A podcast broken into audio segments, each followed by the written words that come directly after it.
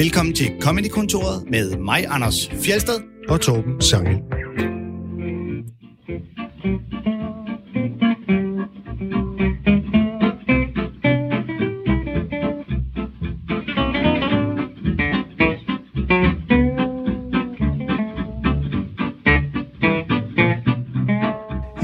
Comedykontoret, der plejer vi at spille sådan nogle øh, løsrevne klip, og så fokusere på dem. Og det er der alle mulige gode grunde til. Men det betyder også, at vi ikke sådan rigtig får præsenteret det værkformat, som et fuldt show er. Og det vil vi prøve at råde bod på i dag, ved at anbefale jer fire meget forskellige shows, og så netop forholde os til dem som hele shows, selvom vi stadig selvfølgelig spiller klip fra dem. Men det er altså vores øh, gave til jer her, i, når vi nærmer os påsken. Nogle anbefalinger af, hvad I kan streame derhjemme, når I nu ikke kan gå så meget ud. Og Ja. det er simpelthen noget med, at vi hver har taget to shows med, vi gerne vil anbefale. Øhm, Og i disse tider, hvor man jo er nødt til at være derhjemme så meget som muligt, så øh, tænker vi, det er jo meget passende lige at sige, jamen øh, så øh, er der noget her, du kan bruge din tid på at sidde og grine lidt af, i, øh, i- mellem alle de triste nyheder, der kommer ind i hovedet på os øh, konstant. Og når man så taler om shows, Anders, så er der jo de her forskellige formater. Altså i stand-up går man meget op i, hvor langt et show er, hvor mange minutter man har, og der er klubformater, der er special, og der er one-man-show. Mm. Kan du prøve at sige noget om de her forskellige formater? Øh, ikke rigtigt. Nå. altså jo, normalt så vil man jo sige, et, klub, et klubsæt eller klubshow er typisk en halv time til 40 minutter. Hvis du kommer ned på øh, Comedy Zoo på en given aften, så er der tre komikere på. Der vil være et sæt vare omkring en halv time. Øhm, så det er det, man typisk laver, når man er ude, og man er flere. Hvis du så laver et soloshow, så skal det jo helst være i hvert fald en time, hvis at man skal Så retfærdiggøre. du skældner ikke mellem en special og et one-man-show, fordi det gør amerikanske komikere jo i hvert fald, hvor en special, det er som regel en time, og det er sådan et, et der er for eksempel HBO special, sådan mm. en, en hæderkronet øh, kategori eller showformat, ikke? hvor man laver en time. Ikke? Jo, men, men der tror jeg, special hører ind under der, hvor man siger, der laver jeg en time stand-up, det materiale, jeg har vil levere. Show, så har jeg ligesom tænkt over, at tingene skal hænge sammen, og øh, givet det tema, der er måske et specifikt emne, øhm, og det er noget, jeg præsenterer, øh, eller tager på tur med. Men det er jo også som regel længere end en time. Altså der vil man som regel have øh, en pause undervejs, og så er det i alt altså halvanden time eller en time og 40 minutter eller sådan noget. Ikke? Ja, jeg vil tro, du også kan se mange øh, shows, der kun varer en time og 20 eller en time og kvarter. I Danmark vil man typisk lave en time og kvarter, en time og 20, så måske en opvarmer med. Okay. Men der er i hvert fald forskellige formater. Altså i mit hoved, der tror jeg forskellen på en special og et show er, at en special simpelthen er Ja. øh, op imod en time eller 45 minutters rendyrket, øh, Ja. altså et forlænget klubsæt. Ja, som ikke har en titel. Det er jo også en ting. Ja. Et show har en titel og nogle gange et tema på, på en anden måde. Ikke? Jo. Og når man så skal bygge sådan et show op, sådan et one-man-show, så er der mange komikere, der taler ligesom om A-materiale og B-materiale og måske C-materiale, og hvordan man ligesom placerer det sådan ja. I, i forløbet. Der er sådan nogle regler, og dem kan man jo så være mere eller mindre enige i, men nogle de er, opererer med sådan nogle regler om, at du skal begynde med en, en A-bid og sådan noget. Ja, ja. Nogle af os, vi har jo Og A, bidder, det, det er selvfølgelig det bedste. Ja. altså det er det bedste materiale, man har. Ikke? nogle af os har jo bidder, der når et godt stykke ned af alfabetet. Nå, men hvordan, hvordan bygger du sådan et show op, for eksempel? Jamen, jeg, jeg vil jo typisk, øh, nu er jeg jo ikke den der, nu har jeg jo ikke lavet mange øh, sh- altså solo-shows og den slags, men Du har dog lavet nogle. Ja, og jeg vil typisk åbne på, øh, tit har man en anden form for kort, lidt one-liner-agtig ting, og ligesom åbne på, få præsenteret, bum, så er vi i gang. Øh, nogle åbner op mere på sådan lidt mere sludrende måde, lidt byde velkommen, hyggeagtigt, før man ligesom sætter i gang med materialet. Øh, så enten så er det det der med at levere en one-liner, folk griner med det samme, så er vi i gang, eller også er det, hej, velkommen til, og så skal det være lidt sjovt, uden at det egentlig er sjovt, og så går vi i gang med en, en bid eller noget materiale. Og så øh, skal man jo selvfølgelig også gerne slutte af på øh, noget, der enten er øh, rigtig, rigtig, rigtig sjovt, eller noget, der runder det hele af, et callback, eller øh, ja, en afrunding.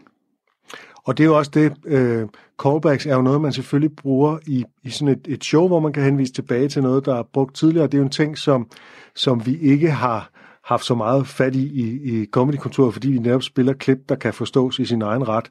Øh, men når man bygger et show op, så, så kan man jo netop øh, lave sådan nogle ting, hvor tingene refererer til hinanden, og hvor der er sådan en, en bliver bundet nogle flere sløjfer og sådan noget. Ikke? Ja, præcis. Hvis du har etableret en eller anden præmis på et tidspunkt, og så senere refererer tilbage til den præmis, så kan det blive rigtig sjovt, fordi at publikum jo er med på lige præcis den reference.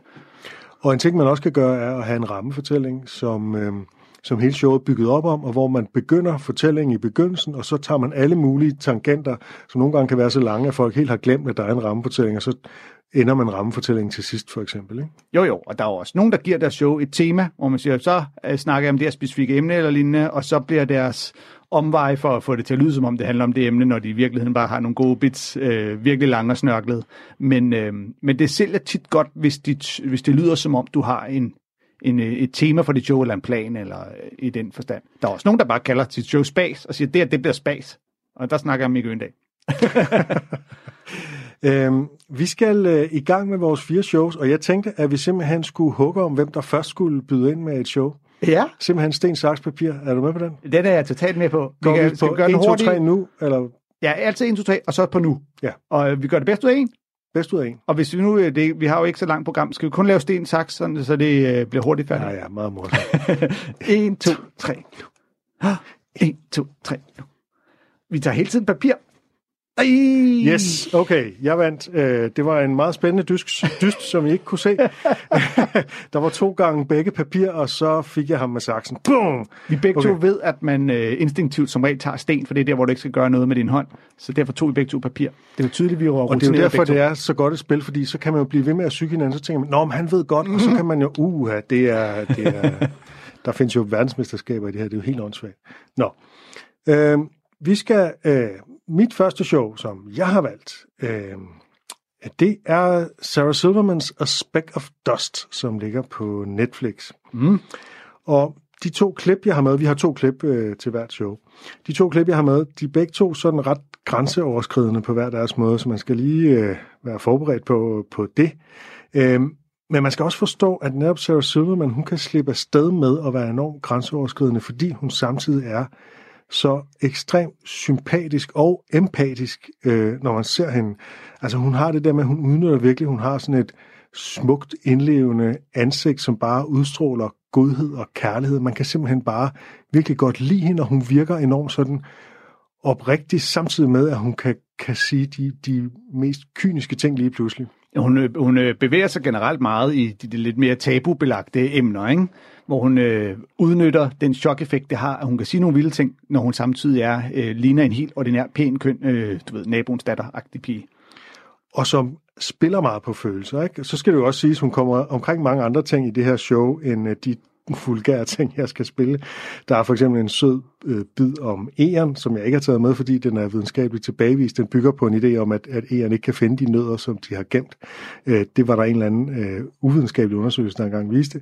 Der er også noget om hendes fars forhold til lejreture, som gjorde, at han også sendte hende på sådan en camp som barn, men hun havde det, fordi at hun tissede i sengen, og det er sådan meget følsomt materiale, og så har hun også noget politisk materiale. Det skal jo siges, hun er, hun er ret sådan øh, åben med sine politiske holdninger. Hun er feminist, hun er Bernie Sanders-fan, det vil sige, i en amerikansk kontekst vil hun blive betragtet som ret venstreorienteret. Så er hun øh, jøde, hvilket hun jo også har fået lov at høre for. Ja, og som hun også spiller meget på, og Ja. spiller på stereotyper om jøder og sådan noget.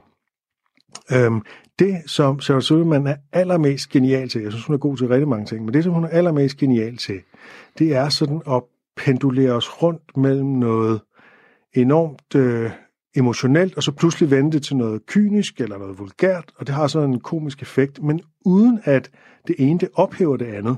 Det er det, jeg synes, der er så fantastisk, at det ikke sådan, at nå, så var det bare en joke, og så galt det andet ikke. Sådan er det faktisk ikke. Så han show er sådan en rutsjebanetur, hvor man øh, rutscher rundt mellem helt forskellige registre, og det mener jeg, øh, jeg vil næsten våge at påstå, at det er hun verdens bedste til lige præcis det.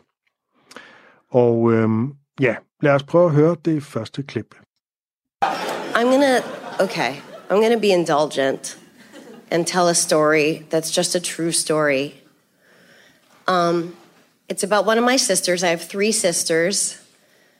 This is about one of them. Um, I won't say which one, but her name is Jodine. um, Jodine went to Boston University.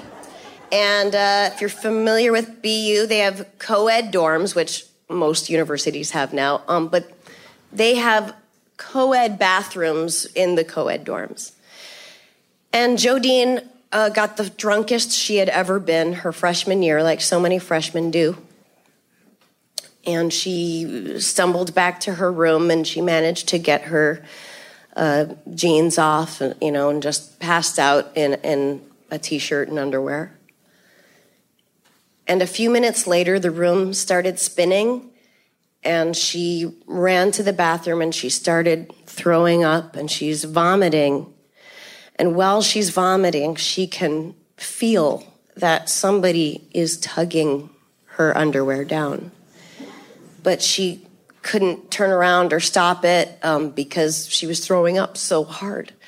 And she's vomiting and vomiting, and they're tugging her underwear down. It's going down all the way down to the ground. And she finally finishes throwing up and she whips her head around to see who's there. But she didn't see anybody because she had been shitting herself.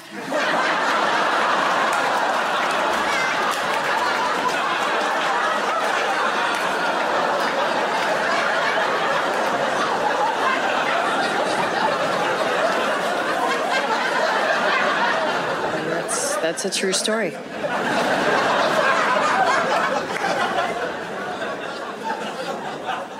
I'm going to say, like, I would call that a relief laugh. Like, like a release laugh.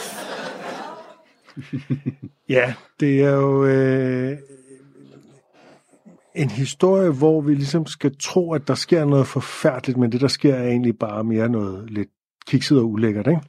Og det er også forfærdeligt, men i konteksten er det jo mindre forfærdeligt. Ja, og, og grund til, at jeg også gerne lige vil spille det sidste, hvor hun kommenterer på den latter, ikke? hun siger, at det Ja. her, det var en lettelseslatter, det er præcis. fordi øhm, det har været enormt alvorligt hele vejen igennem, og hun er virkelig god til både at se alvorlig ud og med sin stemme, og netop altså fortælle den her enormt sådan respektfuldt, alvorligt, øh, og, og det, altså det, det er noget af det, som hun er så sindssygt god til. Ikke? Hun er fuldstændig Ja. inde i det, og man fornemmer bare, at det her det er virkelig en, en rørende historie. Ikke?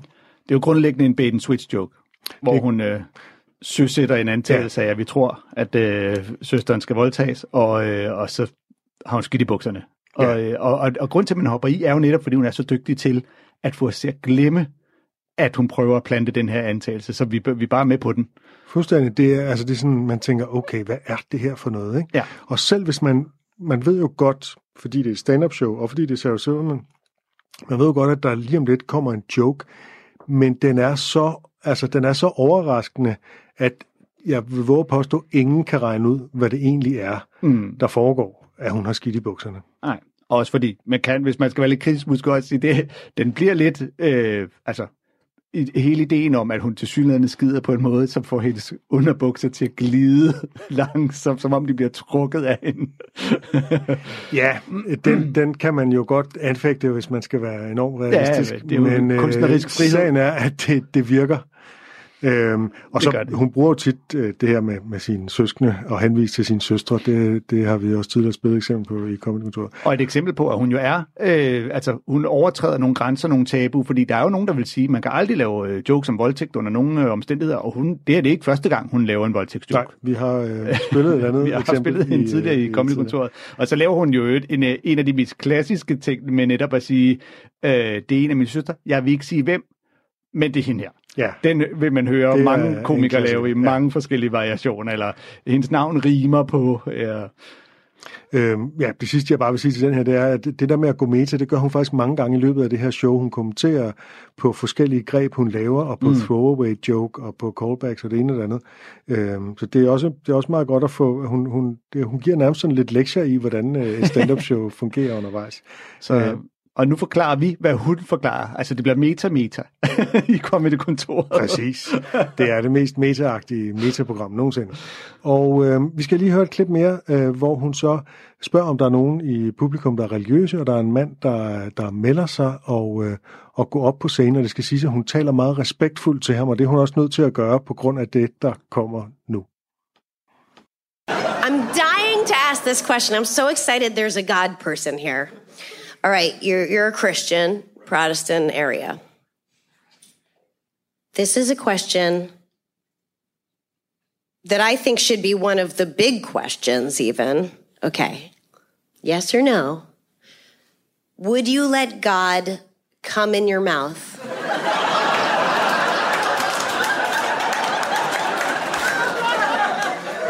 No, no. No?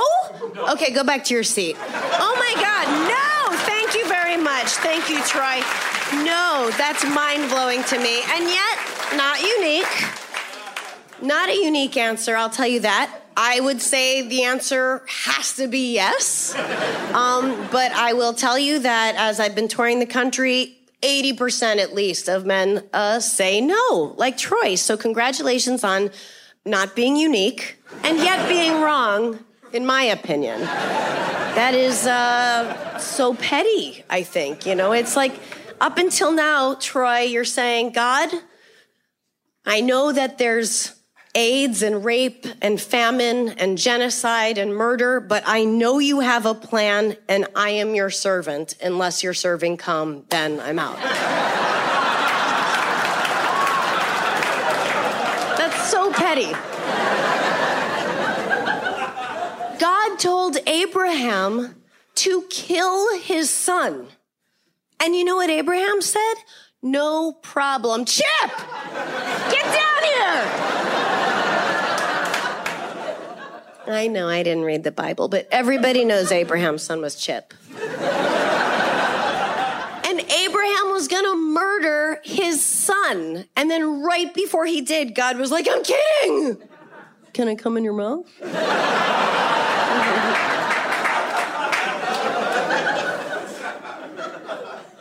Abraham's like, Is that a test of my faith? God's like, Sure, yes. and then God came in Abraham. This is turning into fan fiction, but God came in Abraham's mouth. And Abraham's like, Wow, I really thought that you were gonna stop at the last second, like you did with the killing my. Or I guess it'd be like, all I did was a killing my. Um, God's like, I work in mysterious ways. Ja, det er nok ikke for alle og enhver det her, og jeg skal beklage, hvis nogen bliver øh, stødt, men, øhm, men der er jo sådan et eller andet principielt i det der med, altså hun kører jo måske lidt på sådan øh, visse kristne amerikaners øh, homofobi og sådan noget, ikke? Altså, at mm. de, altså, og den, den helt store sådan pointe er jo det der med, okay, du accepterer øh, øh, AIDS og øh, hungerkatastrofer og alt muligt, som Gud serverer for os, men du vil ikke, Ja. du vil ikke acceptere øh, hans sæd. Ja, netop at, at, at stille det der krav op, fordi at man jo ved, at hvis jeg er religiøs, de, der er næsten ikke det, de ikke vil gøre i Guds navn. Altså netop, Gud har befalet mig, som hun jo selv nævner med Abraham, ikke? hvor at, øh, så, så spørger, men alligevel lige at, at, øh, at lade ham komme der i munden. Noget, som de, rigtig mange mænd jo vil forvente, at halvdelen af verdens befolkning faktisk burde gøre for, for os andre, bare for at være søde. Det, det vil de alligevel ikke gøre ved øh, The Almighty. Ja. Det er jo selvfølgelig en mærkelig præmis, at Gud skulle kunne komme ind i munden på en, kan man sige, ikke? Og det er også et tavligt spørgsmål, fordi hun jo ved at Ja. spørge, vil du lade ham komme der i munden, antager, at man vil til at starte med lade ham stikke sin diller ind i munden på en. At han har en dealer, at han er en han, at der er alle mulige præmisser, øh, at Abrahams søn hedder Chip, der er mange ting, men som hun selv siger, det her det er på vej til at blive fanfiction, ikke? Ja, ja. Øh, og det er jo også en lidt sjov idé, sådan at, at, at bruge Bibelen som fanfiction. Ja. Altså ligesom man gør med Ja, alt muligt selvfølgelig. andet, som, som unge mennesker gør med deres idoler, og så Ja. finder de på historier om dem og sådan noget, ikke? Øh, Men det, det er- der, der er jo rigtig sjovt, at hun, nu laver hun jo det her, øh, hvor hun spørger den her fyr. Hun har jo lavet den her bid masser af gange, og hun ved jo, de fleste siger jo nej, fordi de fleste mænd er jo sådan lidt, øh, der er ikke nogen, der skal komme mig ind i munden, og selv hvis det er Gud. Hun må have oplevet på et eller andet tidspunkt, at der er nogen, der har sagt, ja selvfølgelig, jeg og, underkaster jeg, mig. og jeg er sikker på, at hun har et svar til det. Ja, og man vil så gerne høre det svar. Ja. Så må man... ja, øh, er der nogle outtakes? Er der noget ekstra materiale? Det, så må vi jo så må vi ud og søge dybt på YouTube. For det er jo tit det, man gør, når man improviserer, som hun gør her. Så sørger man for, at, øh, at improen ligesom stiller op til, du har kun et, et begrænset antal svarmuligheder her.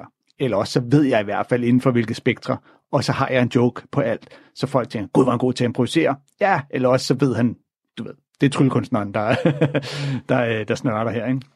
Og det her, det lukker hun øh, sit show på, og det er jo også tit, at man, man egentlig lukker showet på det mest grænseoverskridende materiale. Det synes jeg, jeg tit øh, ser, at der er sådan et eller andet, hvor her, der går det sådan helt ud, mm. sådan så Jamen, altså hvis nogen de synes, det er for meget, jamen, så er det alligevel det sidste. Ja. Samtidig med, at der er nogen, der synes, det er sindssygt sjovt, og det er det, man ligesom går hjem med.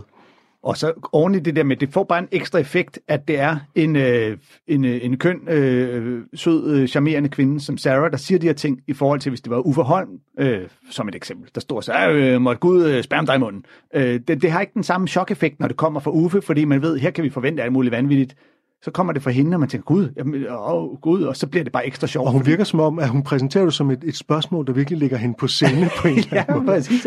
Som om det her det er ikke noget, jeg bare siger for far. Ja, det er fordi... Øh... Hun har, det skal siges, inden da, der har hun haft en længere bid om, øh, om religion og Bibelen og sådan noget. Ja.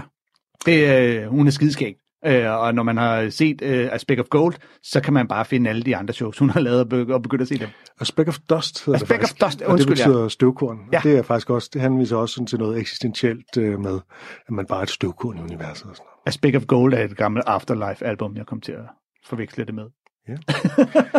Men øh, hvilket show vil du kaste på banen, Anders? Jamen, så vil jeg starte med, og det jo, har jo været det letteste valg i øh, verdenshistorien nogensinde at anbefale min gode ven, Judah Friedlander.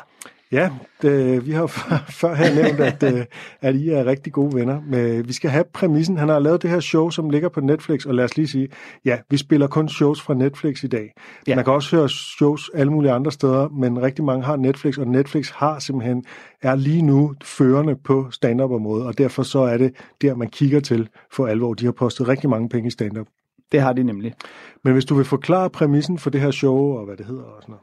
Ja, jeg tror måske, at jeg til at starte med vil forklare, at øh, når jeg nu nævner Judah Friedlander, så er det også fordi, at når man skal anbefale noget, som man synes er noget af det fedeste, så er man tit øh, følelsesmæssigt farvet. Ja. Øh, og, og alt muligt kan spille ind på, hvornår du synes noget er sjovt. Øh, og jeg har jo et nostalgisk forhold til Judah Friedlander. Jeg var i New York øh, i starten af årtusind, det har været 2005 eller sådan noget var jeg i New York med Anders Madsen, hvor vi var inde på, det har nok været Comedy Cellar eller lignende, en masse semi komikere, og pludselig kommer Judah Friedland op, ingen af os aner, hvem han er, og vælter os bagover. Han var simpelthen så sjov, world champion of the world, og han rev os alle sammen rundt. Og det satte sig bare så dybt i mig, det der med Gud, og jeg kom hjem og begyndte at købe alle de film, han havde med i, og se alle de talkshows, og følte virkelig, at jeg har opdaget den her fyr. Og så sidenhen er kommet dertil, hvor jeg fik kontakt til ham, og fik ham hed på Comedy Zoo, hvor han optrådte som vores første internationale navn har bare gjort, at nu, altså, jeg, jeg er nok lidt farvet i. Jeg synes nok, han er lidt sjovere, end han egentlig er. Men, men, men sådan bliver man tit farvet. Det hører måske også med til historien, at første gang jeg øh, ligesom oplevede Judah Friedlander, der var det en vis Anders Fjeldsted, der simpelthen øh, lavede Judah Friedlander på det, der hed Copycat på øh, hvad hedder det, Zulu Comedy Festival. Ja, hvor, hvor vi alle sammen skulle kopiere vores yndlingskomikere. Ja, der kopierede du simpelthen Judah Friedlander. Ja, der var jeg Judah Friedlander Jam til øh, det. Så, øh, så, så derfor, men jeg synes også, da jeg så det her soloshow, fordi jeg har jo så siden øh, dengang gået og ventet på, hvornår udgiver han et show, man kan få lov at se, og da det så kom på Netflix, var jeg helt blown away over, at det ligner ikke andre shows. Han har simpelthen valgt at optage sig selv helt close-up, sort-hvid, øh, øh, dårlig, kvaliagtig, på de her små comedyklubber i New York, over en lang øh, øh række dage. Så han klipper imellem, du ved, det ene show, det andet show, det tredje show, og så klipper det sammen til et show. Øhm, han improviserer meget om publikum, så nogle gange vil man simpelthen kunne se ham svare på det samme spørgsmål, men på forskellige dage. Så øh, der kommer en, øh, et svar på noget, han spørger om, og så kan man høre, at her laver han faktisk forskellige svar på den samme tilbagemelding. Og præmissen er jo også, at han øh, stiller op som præsidentkandidat, er det ikke rigtigt? Jo, jo. Øh, showet er jo uh, America is the greatest country in the United States. Og, øh, og han, øh, en af hans præmisser er jo netop, at han vil være præsident, så hvad, hvad vi have præsidenten skal løse af problemer, så siger folk et eller andet, og så har han løsning, og det er jo altid en komisk øh, vinkel på det. Og så er der det, når folk så er fra andre steder end USA, så sammenligner han dem altid med USA, som i det klip, vi skal høre nu, øh, hvor der er en, øh, en hollænder i publikum. Lige præcis. Netherlands, what's your rank worldwide? What are you guys ranked? I mean, we're number one, but like, what do you guys think? Because last time I checked the charts, I, I didn't see you guys on. I mean, I know you're one of the top 30 countries in Europe, but you know, like worldwide, what's the rank? You don't know? Let's go to the stats. All right, Netherlands. Uh, how many uh, how many gun murders a year do you have? It's like three, four. We have thirty thousand. And you know why? Because we're number one. And think about it. Why does America have so many more gun murders than the Netherlands? It's because our country has superior aim. We're we're better marksmen. You all have no hand-eye coordination. That's, that's why you're always playing soccer. It's why you've never won the World Series. Netherlands. Another question. Um, when a woman in Netherlands gives birth to a baby, how much time is she given off of work and maybe even paid for that time off of work? One year. Women in Netherlands are given a year paid leave after giving birth to a baby. You know how much time women in America are given off of work after they give birth to a baby? Zero. and you know why? It's because our women care about the economy. That's why the euro's going down. Number one. Netherlands, another question. Um, how many people in prison in the Netherlands? I don't mean emotionally, but, but literally, how many people in prison in the Netherlands? It was like, you close down your prisons? No. No one has the courage to steal? Wow. Just sad, dude. Just sad, dude. Probably about 350 people in prison. We have 2.6 million people in prison in this country. That means we have a government that cares so much about its citizens. It awards 2.6 million of them free meals and housing. and some of them are given a lifetime supply. And they cannot say no. It's a mandatory gesture of unconditional love. I'm sorry, your government hates you. We have 2.6 million people in prison in this country.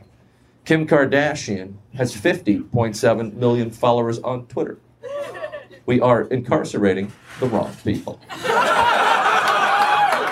Just Ja, det som han jo gør, Julia Friedlander, det er jo på en eller anden måde, han laver sådan en avanceret, øh, et dobbelttydig udstilling af USA ved at ligesom bare, øh, altså sådan enormt, altså stor nedgør Holland, fordi at USA bare er bedre, men de ting, som de er bedre til, er jo egentlig ikke så forfærdeligt fede. Det er, at de ikke har noget barselsårlov, og de skyder langt mere og øh, sætter flere folk i fængsel og sådan noget. Ikke? Ja, lige præcis. Han, han ironiserer over de ting, vi havde USA for, ved at fremstille dem som, at det er de bedste ting overhovedet. Altså, at det er derfor, de er de bedste.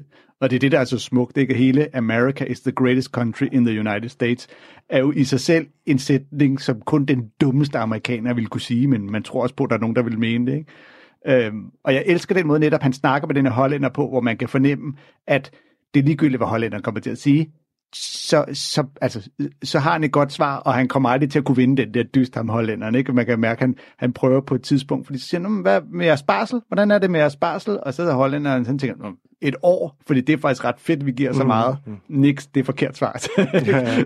Vores kvinder tænker på økonomien, ikke? ja, lige præcis. Og han prøver så igen, så kan man mærke, hvor mange er i fængsel, og så har ham hollænderen siger, nå, nu skal han have, så vi lukker vores fængsler, for han tænker, det er det smarte svar. Niks, forkert igen.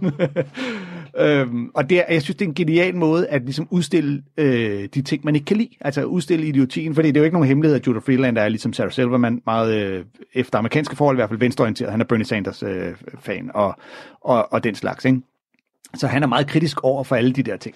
Men han har så nærmest øh, ikke bare en person, men faktisk en karakter, når han er på scenen. Det har han, ja. Som, som, som øh, Mm, øh, ikke sådan konsekvent, men dog langt hen ad vejen netop forsvarer USA med alle de forkerte argumenter. Ikke? Jo, lige præcis. Og hans karakter er jo sjovt nok, har jo udviklet sig fra da jeg så ham, der var han jo world champion of the world inden for sport alt sport, kampsport, alting, var han bedre end alle andre til hele tiden. Og nu har det så udviklet sig til, at han er den bedste til, så nu er han præsident, fordi han er world champion, han kan løse alle problemer i hele verden.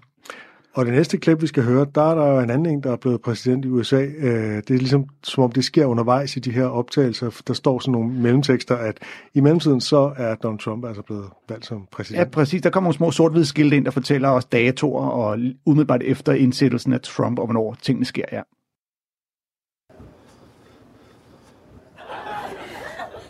Well, they say love wins. I think hate has a pretty strong track record. Do you think love wins? No, it doesn't. Because love is not a competition.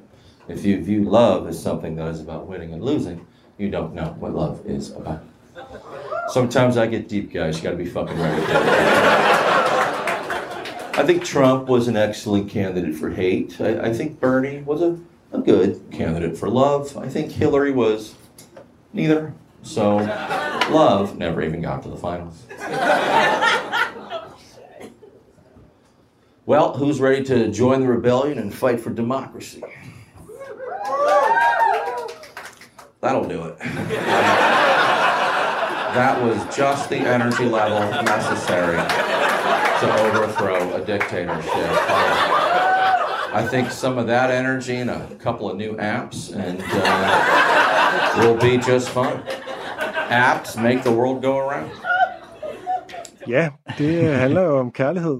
Ja, det er en, en, en lidt kortere bid, øh, øh, hvor han nærmest bliver lidt filosofisk, og, øh, og selv kalder den.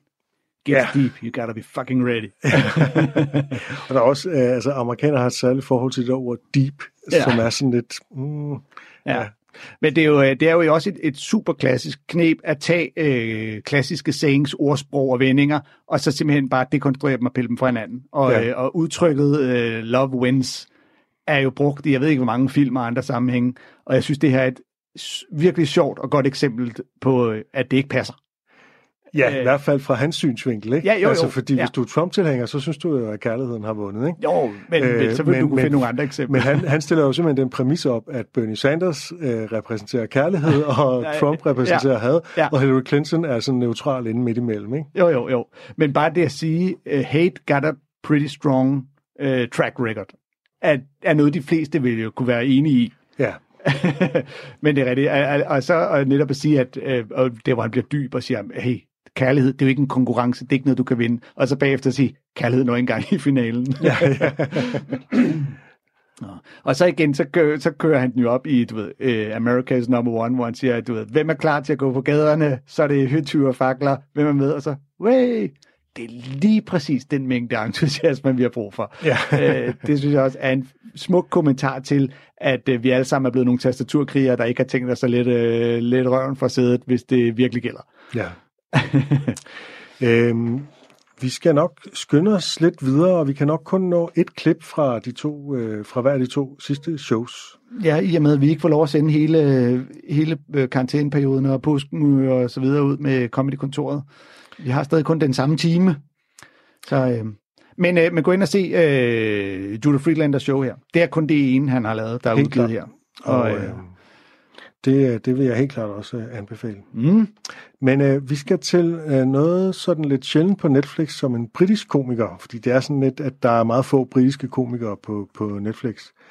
Øh, men han hedder James Acaster, og han har lavet øh, et firdobbelt show, altså en tetralogi, som så hænger sammen. Det er sådan altså fire korte shows, der hænger sammen som, som nærmest som en serie, men hvor, hvor altså, det, der bliver henvist tilbage og sådan noget, men det er optaget på fire forskellige dage og sådan noget. Og det betyder også, at det inde på Netflix faktisk ligger som et show i fire kapitler, eller fire ja. afsnit, Som en serie i fire afsnit. ja, hvor man bliver lidt snydt. Han er jo modsætning til dem, vi lige har hørt en... Øh, nu vil jeg sige en yngre fyr. Han er vist midt i 30'erne. Og han er sådan, øh, han er sådan lidt øh, i, den, i den lidt snørklede, eller lidt, lidt sådan mærkelige, absurde afdeling. Ikke? Han har sådan en masse små mærkelige fantasier og en, en twisted lo- logik og sådan noget. Og for eksempel i første del, der er de første 20 minutter, der sidder han på knæ på scenen, uden at forklare hvorfor. Øhm, og det er jo sådan, altså han har meget de her sådan mærkelige greb, han laver, og, og, og mærkelige fantasier. Han udfordrer genren i, på mange forskellige måder. Den overordnede titel er repertoire, altså repertoire, og de fire shows, de har titlerne Recognize, Represent, Reset og Recap. Og øh, den kvikke lytter vil bemærke, at det alt sammen begynder med re. Ja, og øh, så øh, adskiller de sig også ved at have hver sin farvekode nærmest. Ja, fordi bagtæppet er forskellige farver, og det er sådan nogle krøllede øh, velurtæpper, han Ja. har hængende bagved, Ja, som ser sådan meget intimistisk ud. Ja, det er meget, sådan, meget comedy club teater agtigt ikke? Ja, Han er vist også blevet stor via øh, Fringe Festivalen oppe i Edinburgh, hvor han har været Ja, oppe og været som nomineret. er det store sted i britisk stand-up, hvor, Ja. hvor, øh, hvor alting sker, og hvor tingene er lidt mere alternative og, og kreative, end det er sådan på mainstream-scenen tit. Mhm. Vi skal høre et klip fra den første del, og det er et klip, der handler om, at han, og det er sådan typisk for ham, at han i virkeligheden ikke er stand-up-komiker, han er faktisk hemmelig agent. People ask you what you want to be when you grow up all the time. I'm coming up to you, adults. What do you want to be when you grow up? I don't know. Secure enough in myself. I'm not putting this kind of pressure on six-year-olds. How's that sound? That's how you get your kicks, mate. See you later, sicko. Go, go back to hanging out with my dad. I never wanted to talk to you in the first place. I knew exactly what I wanted to be when I was a kid. When I grew up, I wanted to be an undercover cop. I didn't tell no one. Kept it secret. Didn't want to grow up, become an undercover cop. First day on the job, already blown my cover. In my mouth off all around town as a child.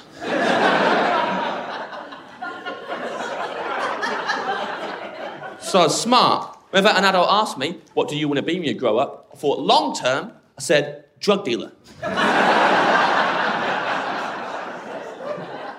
Every time. They can grow up, become an undercover cop, infiltrate a gang of drug dealers. If any of them get suspicious, like, hey, you think James might be an undercover cop? The others will be like, no way! This is his lifelong dream! Don't you ever say that again. It paid off, man. And now I'm an adult, I'm a fully fledged undercover cop. When we're doing stand up, I'll tell you. Years ago, I had to infiltrate a gang dealing drugs to comedians backstage at comedy gigs. Naturally, I assumed the identity of a stand up comedian to get close to the gang. Ten years down the line, still haven't closed the case, but the gigs keep rolling in. Good to be here. Yeah, øh, det kan måske være lidt svært at, at følge med. Han taler indimellem ret hurtigt på den her øh, britiske, men altså sagen er jo, at han jo øh, lige fra barn har drømt om at være sådan en, en politi, hemmelig politiagent, der arbejdede undercover, Ja. undercover cop. Og, øh, og det smarte er, at han, øh, det sagde han jo aldrig højt. Altså han ligesom sagde det der med, at jeg vil være en drug dealer, jeg vil være en narkohandler. Ja. For så kunne han nemlig gå undercover som narkohandler, og folk kunne sige, øh, hvis nogen mis- mistænkte ham derinde, så kunne de sige, nej, nej, han er, det her har han drømt om hele sit liv. Det er det, der her, der er hans drøm. Ja, Han, han- han vil være den sidste, der blev mistænkt. Lige præcis. Han tager jo virkelig i virkeligheden den betragtning, at alle mange øh, små drenge siger jo, når jeg består at være hemmelig agent, ikke? Øh, den kender vi jo alle sammen. Og så tager han bare, bruger en voksen logik på den og siger, det skal du ikke sige, hvis du vil være hemmelig agent. Det er hele ideen i at være hemmelig agent, du ikke skal sige det. Præcis. og, og det er en af de ting, jeg synes, han er vildt god til, det er at, øh, at, tage, at, at behandle tingene ud fra en, et barnligt øh, synspunkt. Altså han tager en meget Ja. barnlig vinkel, men alligevel behandler dem som en voksen, med det rationale, man jo har, når man er blevet voksen. Øh, og så snart du bare bruger den der barnlighed på det, så, så bliver det utrolig sjovt. Og det er jo et, øh, et, et Og knep, det mange er, bruger. ja, det er et knep, som nogen i den der mere absurde, finurlige ende øh, øh, tit bruger, det er at have det der, og ligesom tage, øh, tage en barnlig præmis virkelig alvorligt, og så bare køre den helt ud, hvor den, hvor den bliver sjov. Ikke? Altså, han har også en lang en, hvor han har, laver en meget raffineret hævn på en banansælger, og Ja. øh, øh, ja, alle sådan nogle ting der. Ikke? At der er en, en lang en, jeg tror det er andet eller tredje show, om, om honningindustrien, som også er bare fuldstændig fantastisk. Og, sådan, og han har, altså, det er virkelig sådan nogle originale emner, han tager hele tiden. Ikke? Jo. Og her er pointen selvfølgelig, at når han står der som stand-up-komiker, så er det stadig, så er det fordi, at nu er han ved at infiltrere øh, comedy-branchen, fordi der foregår enormt meget narkohandel der. Og sådan Ja, ja, som hemmelig igen. Men, øh, men, øh, og det er jo en vild sjov, også fordi den er så dum, øh, selve præmissen, fordi siger, jeg kan. Ikke, hvis jeg som lille havde sagt, at jeg var hemmelig igen, så havde jeg jo blown my cover. Men du står jo og siger det nu, din Præcis. idiot. det, er, det giver jo ikke så helst mening i forhold til hele præmissen, Ja. at han skulle stå og fortælle det. På den anden side, nu er der jo ingen, der mistænker ham for faktisk at være agent, fordi så vil han jo ikke stå og sige det. Nej, så vil han jo være en idiot. Og, og igen, måske har han ikke tænkt over alle dem, der siger, de vil være hemmelige agenter. Måske er det fordi, de gerne vil have lov at være drug dealer i fred. der er jo ingen, der anholder en drug dealer, hvis man ved, han er i virkeligheden nok en hemmelig agent, der infiltrerer i hele miljøet. Nå, men hvis man er til sådan øh, lidt, mere, lidt mere skæv comedy, så vil jeg absolut anbefale, at man ser James Acaster på Netflix. Helt bestemt. Og øh, oven i købet er det jo en god anbefaling, fordi der, øh, der er fire shows øh, at gå i lag med. Så det er jo simpelthen bare at tage dem fra en ende af. Og Der så, øh, til hele påsken. så, øh, og så bare, øh, så bare gå derud af. Øhm, min anden anbefaling er Jim Jeffries, australsk komiker, som øh, jeg på et tidspunkt præsenterede for Uffe Holm i en bil øh, på vej til et Comedy Show, Ja. hvor jeg sagde, du skal høre ham her, Uffe. Øh, han er lidt ligesom øh, den australske udgave af dig. Og, Skal man øh, aldrig sige til en god Men Uffe, han, øh, han var helt med på den, også fordi øh, Jim Jeffries, især hans første shows, var meget Uffe. Det var meget anekdoter om porno, og pick patter, og kæresten var en idiot, og, øh, og alt det jazz der. Og så efterhånden er han gået hen og blevet meget mere øh, samfundskritisk og politisk i sine øh, shows. Men er lidt, du ved, sådan lidt brovdende, drengerøvstype, læderjakkebærende, øh, drikker øl. Og øh, nu har jeg til valgt det show, der hedder Bear, øh, som man kan se på, øh, på Netflix. Der er flere af hans shows på Netflix. Men det er nok hans bedste show, vil jeg nok så også sige. Ja, det er, det, det er i hvert fald øh, virkelig godt. Og jeg er ikke lige så, øh, lige så stor fan af ham som dig, så, så derfor vil jeg gerne lige høre, hvad er det, du særligt, altså hvad er det, der, der sådan gør, at du har et særligt forhold til Jim Jeffries? Jamen, øh, jeg synes bare, han, han præsenterer tingene. Han har nemlig det der, jeg kan godt forstå, at du ikke kan lide ham, han kan godt fremstå lidt som en bølle. Øh, lidt som en, du ved, sådan, ham den irriterende, så han er lidt, lidt, lidt brodende og, øh, og rapkæftet. Og, men jeg synes også, han har et, et glimt i øjet, der gør, at, at noget kan, man kan godt, jeg kan godt lide ham. Mm. Øh, der, selvom han netop også er en type, jeg normalt egentlig ikke vil bryde mig om, så er der et eller andet, og så mange af de ting, han siger, udover at være sjove, så angriber han altså også nogle politiske emner fra nogle vinkler, hvor man bare er nødt til at give ham ret. Og jeg synes, øh, som sagt, altså selvom jeg ikke jeg sådan, har en instinktiv modvilje mod ham som person, så indrømmer jeg, at det her er et godt show, og den bid, vi skal høre, synes jeg også er virkelig, virkelig god. Det, øh, den bid, vi skal høre nu, handler om, øh, om gun control i USA, og vi kommer kun til at høre en, en mindre bid af det, fordi i det her show, der fylder den her bid utrolig øh, meget. Altså, den er utrolig lang, og har været et viralt hit, som har kørt som YouTube-klip hen over sociale medier igennem. Hver gang der er et nyt skoleskøderi derovre, så bliver det som øh, regel øh, hævet frem, fordi den er nailer virkelig hele problematikken. Det er, ikke, det er ikke bare comedy, det er sådan set også en, næsten en analyse af argumenterne fra øh, øh, de våbenglade. Ja, ja, ja, det burde være pensum i øh, skoleklasserne derovre, hvis du øh, spørger mig. Men øh, lad os lige prøve at høre den, inden vi snakker videre om den. Uh, gun control. Now, mate, wait, before you get, don't, don't get excited because the other people have guns. the anti-gun people are like, yeah, do it, Jim. No, let's just shh. Now, before I start saying this, I want to say this, right? I believe in your right as Americans to have guns. I'm not trying to stop you from having guns. All I'm saying is this is my personal belief on the opinion. My opinion on the, uh, it doesn't matter. I don't like guns, right? I'm going to say some things that are just facts, right? In Australia, we, we had guns, right? Right up until 1996. And in 1996, Australia had the biggest massacre on earth. Still hasn't been beaten. And now, after that, they banned the guns. Now, in the 10 years before Port Arthur, there was 10 massacres. Since the gun ban in 1996, there hasn't been a single massacre since. I don't know how or why this happened. Uh, maybe it was a coincidence, right? Now, please understand that I understand that Australia and America are two vastly different cultures with different people, right? I get it. In Australia, we had the biggest massacre on earth, and the Australian government went, that's it, no more guns. And we all went, and we all went, yeah, right then, that seems fair enough, really. now, in America, you have the Sandy Hook massacre where little tiny children died, and your government went, maybe we'll get rid of the big guns? and 50% of you went, fuck you, don't take my guns! So here's, here's where it gets confusing, right? Now, as I said, I'm all for your Second Amendment rights. I think you should be able to have guns. It's in your Constitution. What I am not for is bullshit arguments and lies. There is one argument and one argument alone for having a gun, and this is the argument. Fuck off. I like guns. it's not the best argument, but it's all you've got. And there's nothing wrong with it. There's nothing wrong with saying, I, I like something, don't take it away from me. But don't give me this other bullshit. The main one is, I need it for protection. I need to protect me, I need to protect my family. Really? Is that why they're called assault rifles? Is it? Never heard of these fucking protection rifles you speak of? protection? What the fuck are you talking about?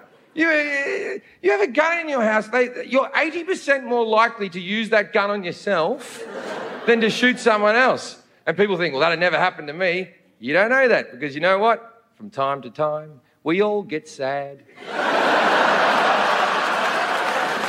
One day you're happy, then you're sad, and then, oh, oh, it was. Protection. I had a break in in Manchester, England, where I was tied up. I had my head cut. They threatened to rape my girlfriend. They came through the window with a machete and a hammer. And Americans always go, Well, imagine if you had a gun. And I'm like, All right. I was naked at the time. I wasn't wearing my holster. I wasn't staring at the window waiting for cunts with machetes to come through. Like, what world do you live in where you're constantly fucking ready?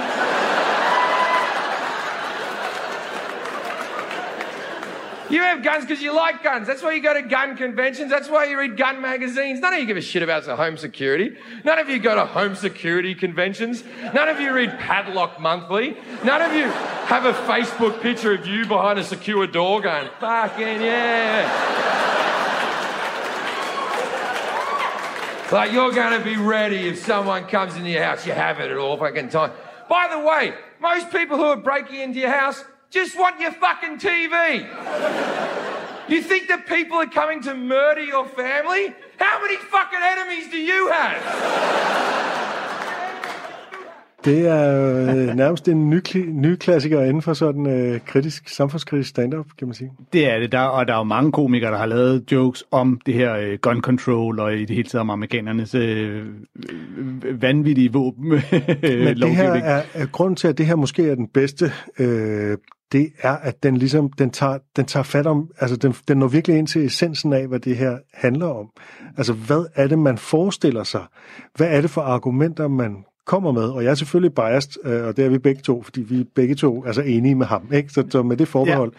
Så altså, øh, hele ideen om, at det er for protection, jamen, hyggeleriet i det, peger han jo på ved at sige, jamen I interesserer jer ikke for hængelåse og branddøre og alt muligt andet, og det er ikke det, det, altså, det er drevet af en interesse i skydevåben, en lyst til øh, skydevåben. Ja, og kunne komme Og så det, at han netop kan se på det som en øh, amerikaniseret australier.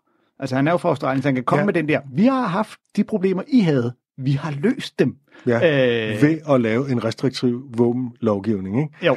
Og det, og det er jo sådan et, øh, det er selvfølgelig ikke et fuldstændigt bevis, som han også siger. Mm. Det er en dicium på, at der, der nok er en grund til, at der er så mange skudepisoder i USA. Det har nok noget at gøre med den liberale våbenlovgivning, fordi i lande, hvor man ja. øh, indskrænker øh, øh, våbenretten, der er der simpelthen færre øh, problemer med masseskyderier og, og andre skyderier. Ikke? Jo, lige præcis. Og man kan, øh, altså, nu er det jo en anbefaling, så gå ind og se det, fordi alene den her bid om våbenkontrol, han fortsætter jo langt ud, hvor han netop kommer med, folk siger, ah, men øh, du ved, øh, jeg har den, hvis du har den liggende i skuffen ved siden af din seng, så er der også en risiko for, at dit barn tager den. Ah, jeg har den låst ind i et skab. Hvis du skal hen og låse dit skab op for at få den, hvad, hvordan skal det så hjælpe dig, når der kommer en mand væltende ind i dit vindue? Altså, han piller dem alle sammen fra hinanden.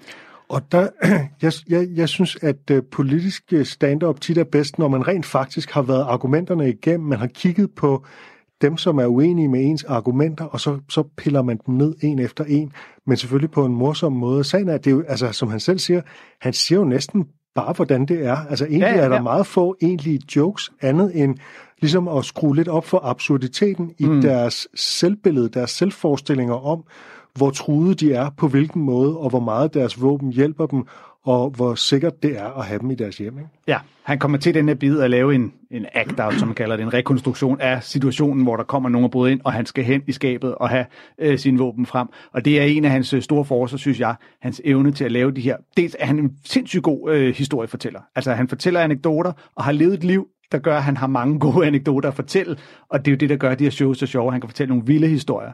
Øh, og så er han så god til at lave de her rekonstruktioner, hvor han netop spiller tingene. På et senere tidspunkt i showet rekonstruerer han hele den øh, sag om Oscar Pistorius, ham øh, øh, løberen, der løber med sådan fjeder. Han har ikke ben, ja. han har sådan fjeder på i stedet for ja, at vende og det var jo meget kontroversielt, fordi var det nu i virkeligheden en fordel for ham? Og der var en øh, sag, han er jo sydafrikaner, der var en sag, hvor han skød sin kæreste, Øhm, som en stor sag. Og det, hele den sag øh, rekonstruerer han på scenen, og det er, at det er hallergrineren, altså fordi han er så god til det. Øhm, men, men, men, men lige præcis den her øh, våbenkontrolbid, øh, den er bare, altså fordi Chris Rock har lavet en øh, bid om, at vi skal ikke have gun control, vi skal have bullet control, hvilket også er sjovt. Men det er også sådan lidt, det er en komisk præmis, for man ved godt, det er jo ikke en reel ting at lave bullet control. Øh, altså, når, øh, når Jim Jeffries her snakker om det, så er det jo helt reelle argumenter, han tager frem, og reelle sager, altså, hvor man kan forholde sig til, alt det, han siger, det passer faktisk. Det kunne være en tæt talk nærmest. Mm. Øh, ja, jeg, jeg, synes, han er, jeg synes, han er skidegod. Jeg, øh, og som sagt, jeg spillede ham for Uffe Holm. Uffe Holm skreg og grin, øh, så alle hans shows. Øh. og det, der, er, der er flere, der er, er fans af ham. Jeg ved, Jonathan er også især fan af, han har jo også et show, et tv-show. Ja som øh, Jonathan Spang ser som det store forbillede for øh, satireshowet Tæt på Sandheden, som han jo er vært for. Åh oh, ja, ja. Jeg har aldrig set det der tv-show, men det er rigtigt. Han, er, han har lidt også den der lidt uh, Doc Stanhope-agtige ting, hvor han netop kan angribe øh, en ting, man egentlig ikke måske vil være enig med ham i, og så ende med at give ham ret, øh, fordi han simpelthen bare er, er så god til det. Og det er jo det, så selvom han måske virker som sådan en lidt bøde lat type, så har han jo, altså han har jo tænkt over tingene, han har sine argumenter i orden, ikke? Det har han lige præcis. Så uh, Jim Jeffries.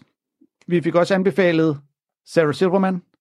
Uh, James Acaster. James Judah Friedlander. Og selvfølgelig Judah Friedlander. Uh, det er klart. Ja, det kunne være, at vi lige skulle nævne nogle flere af de navne, som vi sådan uh, her til sidst, som vi kunne finde på at, at præsentere nærmere, men som vi måske bare sådan hurtigt vil anbefale. Altså, uh, der er jo Patton Oswalt, der er Jim Gaffigan, Jim Gaffigan især, ja.